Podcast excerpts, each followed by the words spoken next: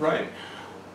If you would, go ahead and take your Bibles and turn in 1 John chapter 2. 1 John chapter 2, we're going to look today at fellowship's care. Let's go ahead and read our text. We'll begin back there with Krista.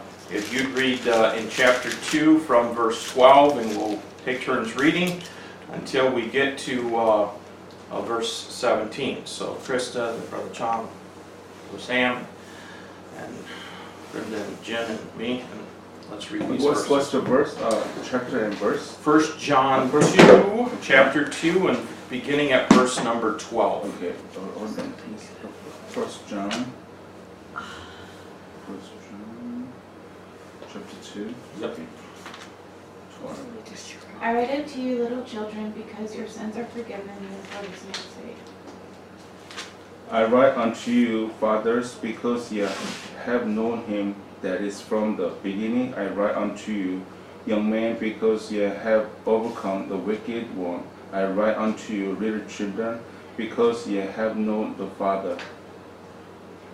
I have written unto you, fathers, because ye have known him as from the beginning. I have written unto you, young men, because ye are strong, and the word of God abideth in you, and ye have overcome the wicked one. Love not the world, neither the things that are in the world. If any man love the world, the love of the Father is not in him. For all that is in the world, the lust of the flesh, and the lust of the eyes, and the pride of life, is not of the Father, but is of the world. And the world passeth away, and the lust thereof, but he that doeth the will of God abideth forever. All right, well, I want us to pause just for a moment and review a little bit what we've learned from this epistle, 1 John, so far. And John began by revealing that his overall purpose in writing the epistle to his audience, and do you remember who was his audience? Probably. Who was his audience? Do you know? Do you remember?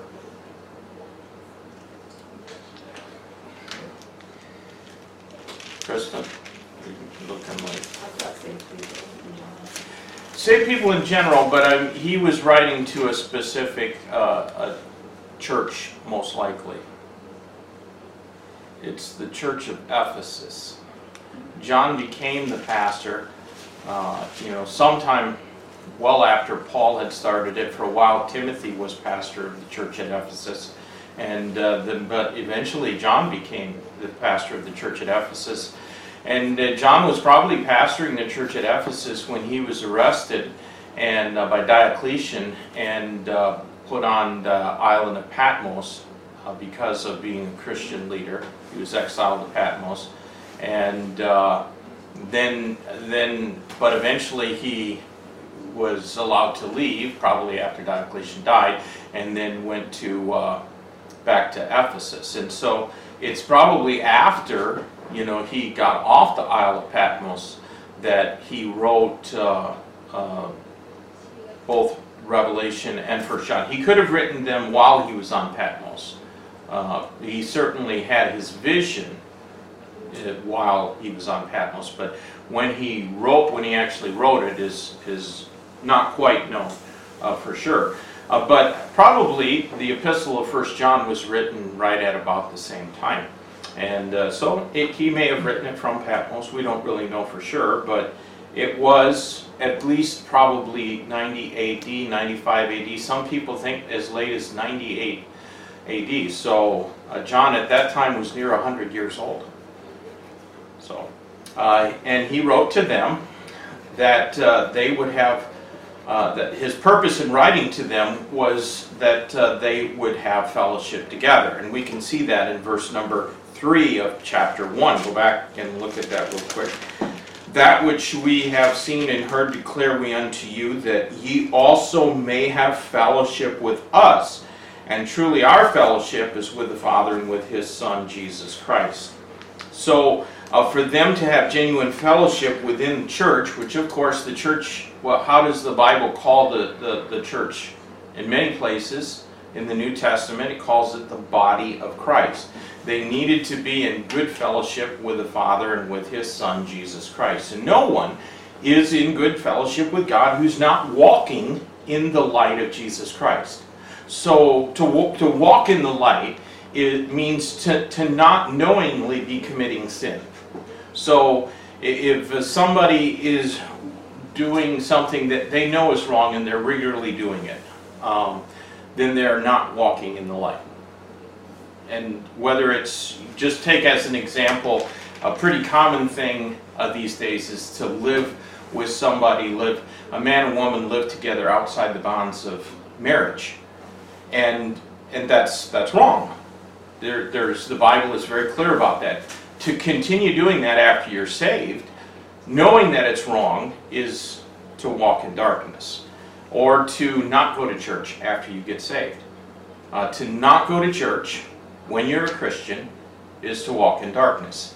And so no one is in good fellowship with God who is not walking in the light of Jesus Christ.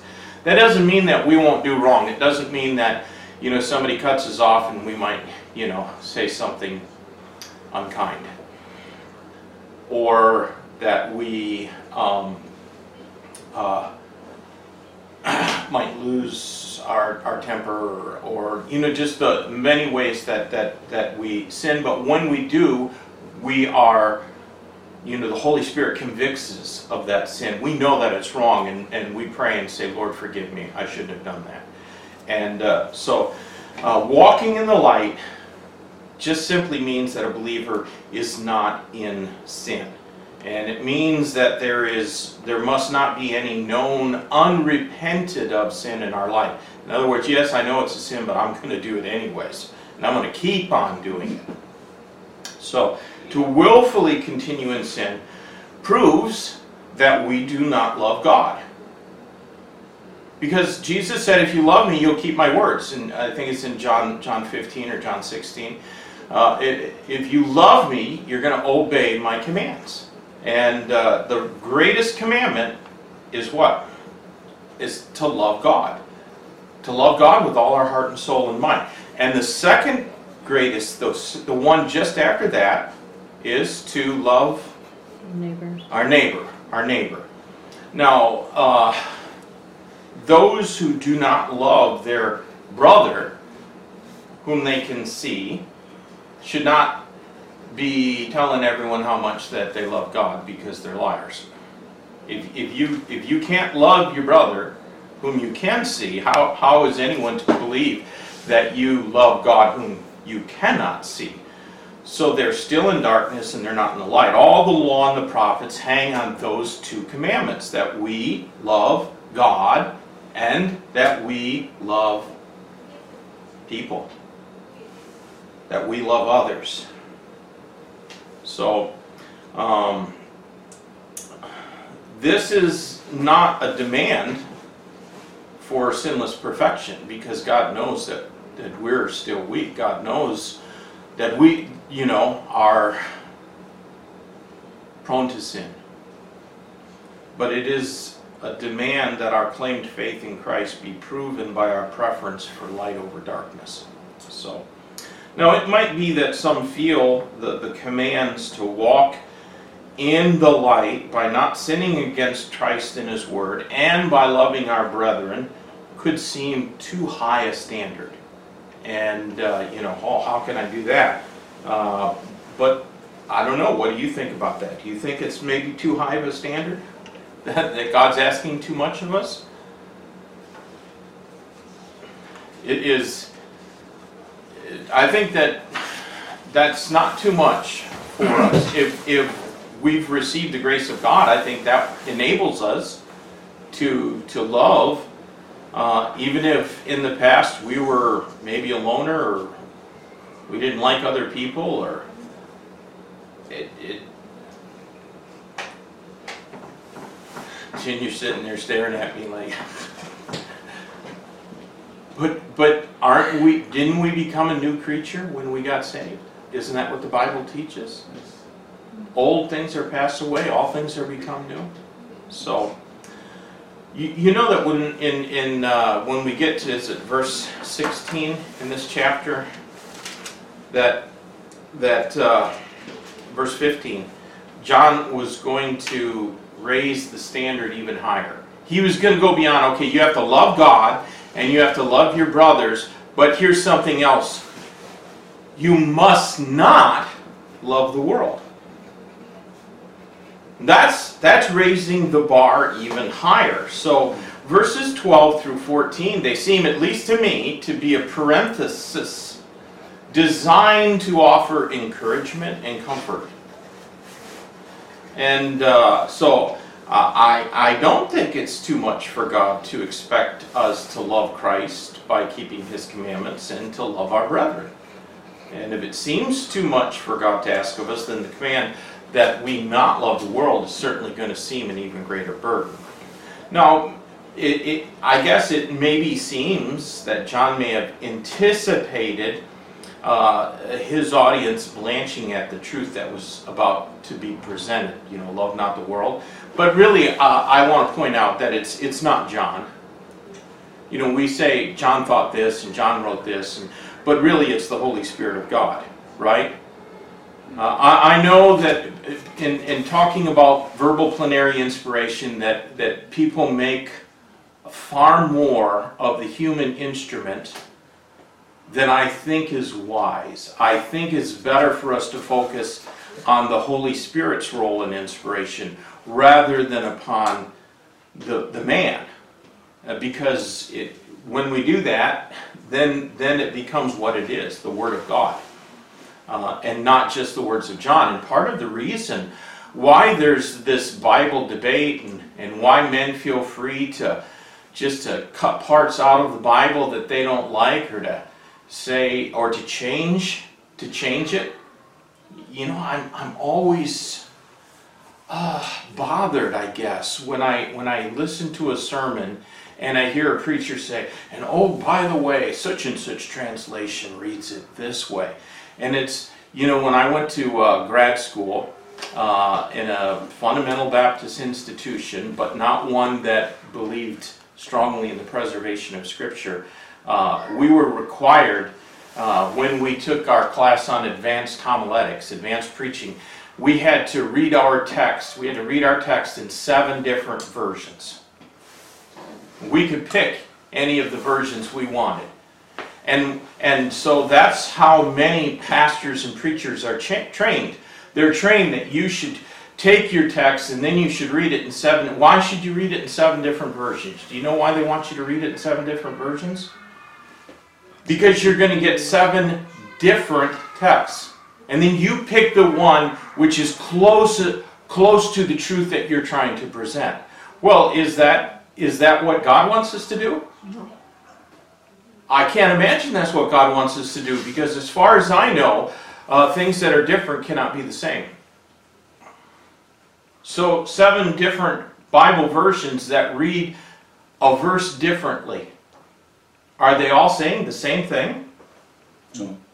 And when a preacher gets up and he picks one out, it's because it has an emphasis that the other ones don't have. And that's what's captured his opinion or his attention, so that's what he's doing.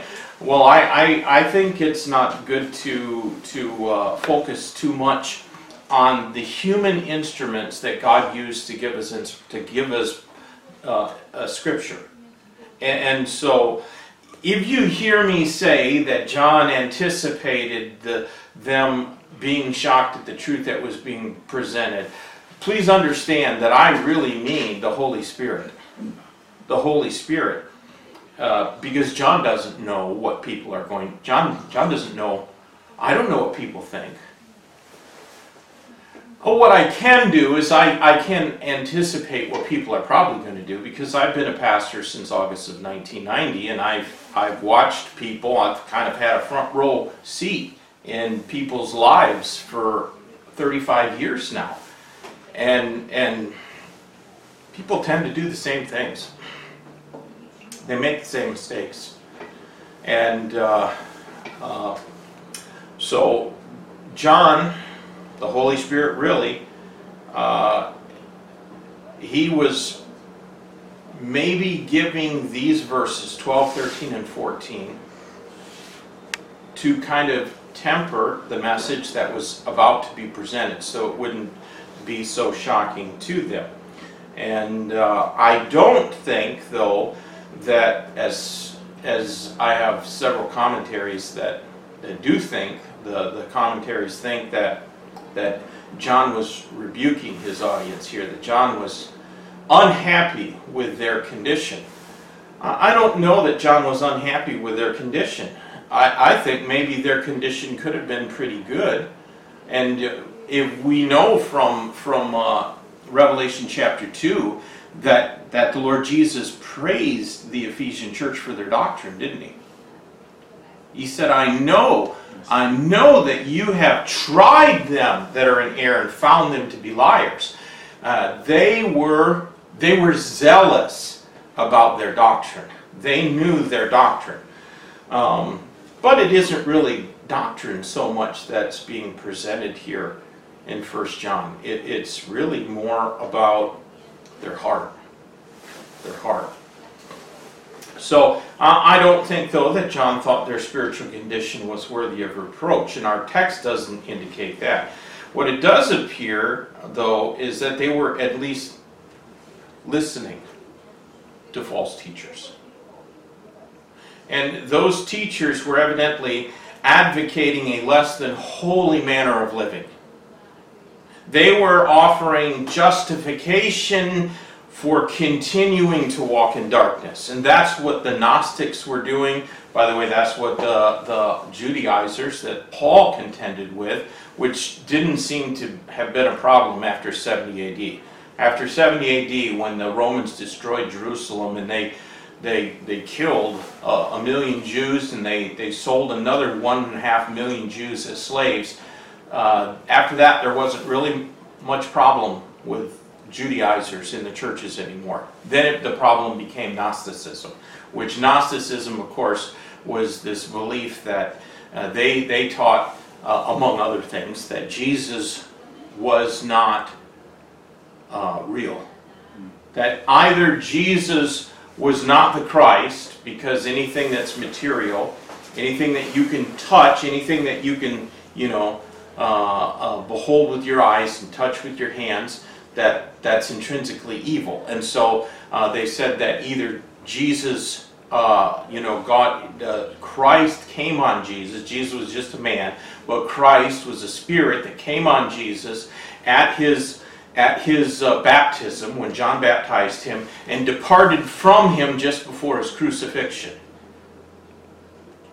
Or Jesus was just a phantasm that appeared, that people could see him, but he wasn't material. And that's what Gnosticism was teaching, those things. So, and also they were teaching basically that if you were a Christian, then sin only, where grace did abound, where sin did abound, grace did much more abound. And so they used some of Paul's teaching, they twisted it and used it to say, our sin makes grace to abound. So let's keep doing that which makes grace abound. And so those were the things that the Gnostics were teaching. And the people that John was writing to, I don't think they had embraced Gnosticism, but they weren't condemning it either. They weren't shutting these people out of their church. And why do you think they weren't doing that? Why do you think they weren't, telling them, out of our church, you have no business here. That's blasphemy. That's heresy. Get out of our church. Why do you think they weren't doing that? Made them look good. Made them look good? Well, no, not at that point. I don't think so. I don't think that the false teachers made the believers in the church at Ephesus look good. I think it was the exact opposite. I think the ones who were presenting the truth looked very good. I think that these people looked perfect. I think that these people were wealthy, because nobody ever likes running a wealthy person out of their church, do they? Mm-hmm. Somebody who's really wealthy. That's why so many cults are started by people who have a lot of money, or people who are strongly supported by somebody who has a lot of money. And so that's just a guess. I don't really know for sure, but it does seem to be how Satan works. Now in our passage... Pastor? Yes. So how about the pastor Yongi Cho? Mm. So he did a lot of, you know, speaking in tongues and heal people in trouble. So is he kind of one of the false teachers or not? Oh, I would call him a false teacher. Yeah. Mm. I've read his salvation testimony in his biography, and you know, he said he got saved by listening to the Beatles. Listen to the Beatles? Yeah, he said he was sick and he was listening to the Beatles, and after listening to the Beatles he felt really good and he knew that God had healed him. That's what he wrote in his autobiography. So, you know, he doesn't say anything in his autobiography about, you know, repenting of his sin, you know. For him, it was all about experiences, you know. I had this spiritual experience, you know, and speaking in tongues and seeing visions and things like that. Yeah, right. And I mean, he said on live television one time that Buddha, just like Jesus, is a pathway to heaven. That how can that not be anything other than the words of a false preacher? So, yeah, that's what I think. That's what I think.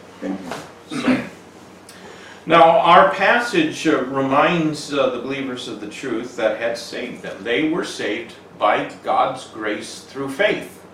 They weren't saved by anything they did. They weren't saved because they had a vision, or they spoke in tongues, or they got healed, or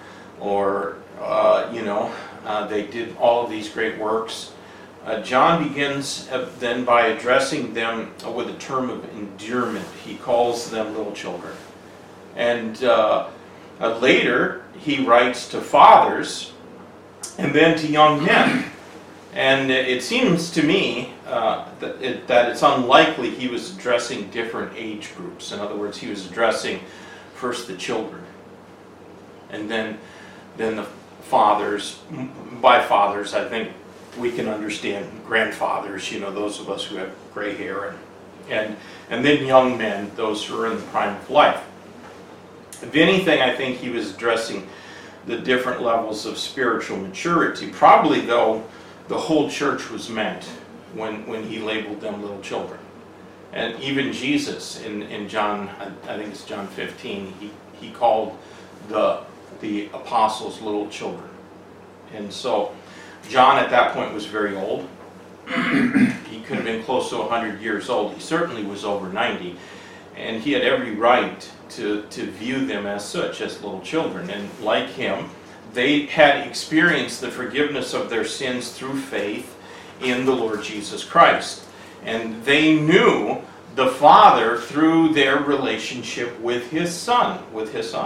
So he wrote unto them, or unto the spiritually mature fathers among them, because they had come to know Him that was from eternity past. That's what both times when it mentions fathers, it speaks about Him that was from the beginning. So language used emphasizes their personal experience in knowing Christ, not just their knowledge of Him.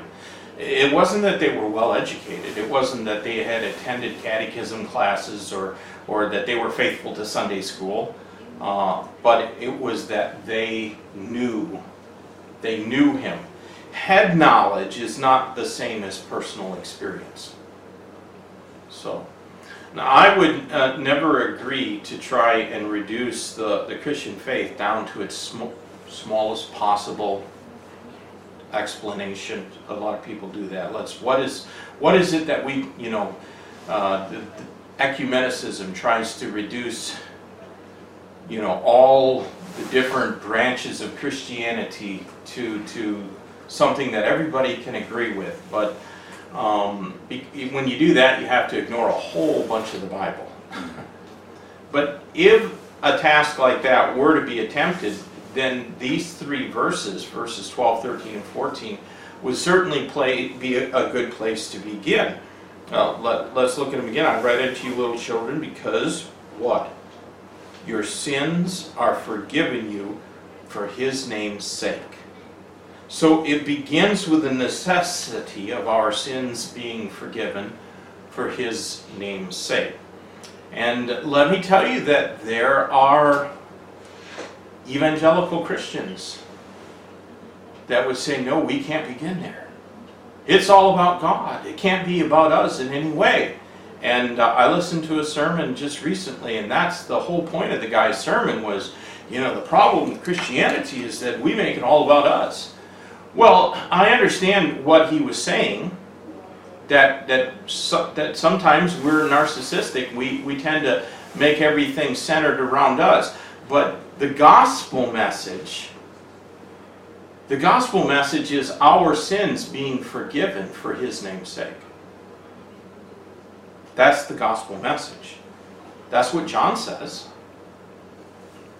So we are the children of God through His grace received by faith in His Son, and that is what forgives our sins. That's what cleanses us from all unrighteousness. Now, I think we should be careful not to suppose that someone is a Christian just because they prayed the sinner's prayer. Because most people who prayed the sinner's prayer, they're just repeating what somebody said here. Now, you just say after me. Well, plenty of insincere prayers are read or repeated or memorized. And they're not coming from faith. They're not coming from belief. Those who are saved believe with the heart and they call upon Christ for their salvation. And they're not saved, those that try to tell God all that they have done for Him. That's what Matthew 7:7 is. Lord, we cast out devils in Your name. Lord, in Your name we did wonderful, mighty works in Your name, Lord. And He's going to say, depart from me, ye that work iniquity. I never knew you. So the Christian experience begins with personal faith in what Christ has done. And the moment we believed, our sins were forgiven for His name's sake. Not for our sake. Not for our sake. I am certainly glad that my sins have been forgiven and I'm no longer at enmity with God. But ultimately, the forgiveness of my sins is for His name's sake and for His glory and for His honor. Now, don't think that I'm suggesting that God is in some way in need of my praise or whatever glory might be derived from my repentance and salvation. I don't think that there's a whole lot God got from my being saved. But if there is any glory produced through my conversion, it all belongs to the Son of God. None of it's to me.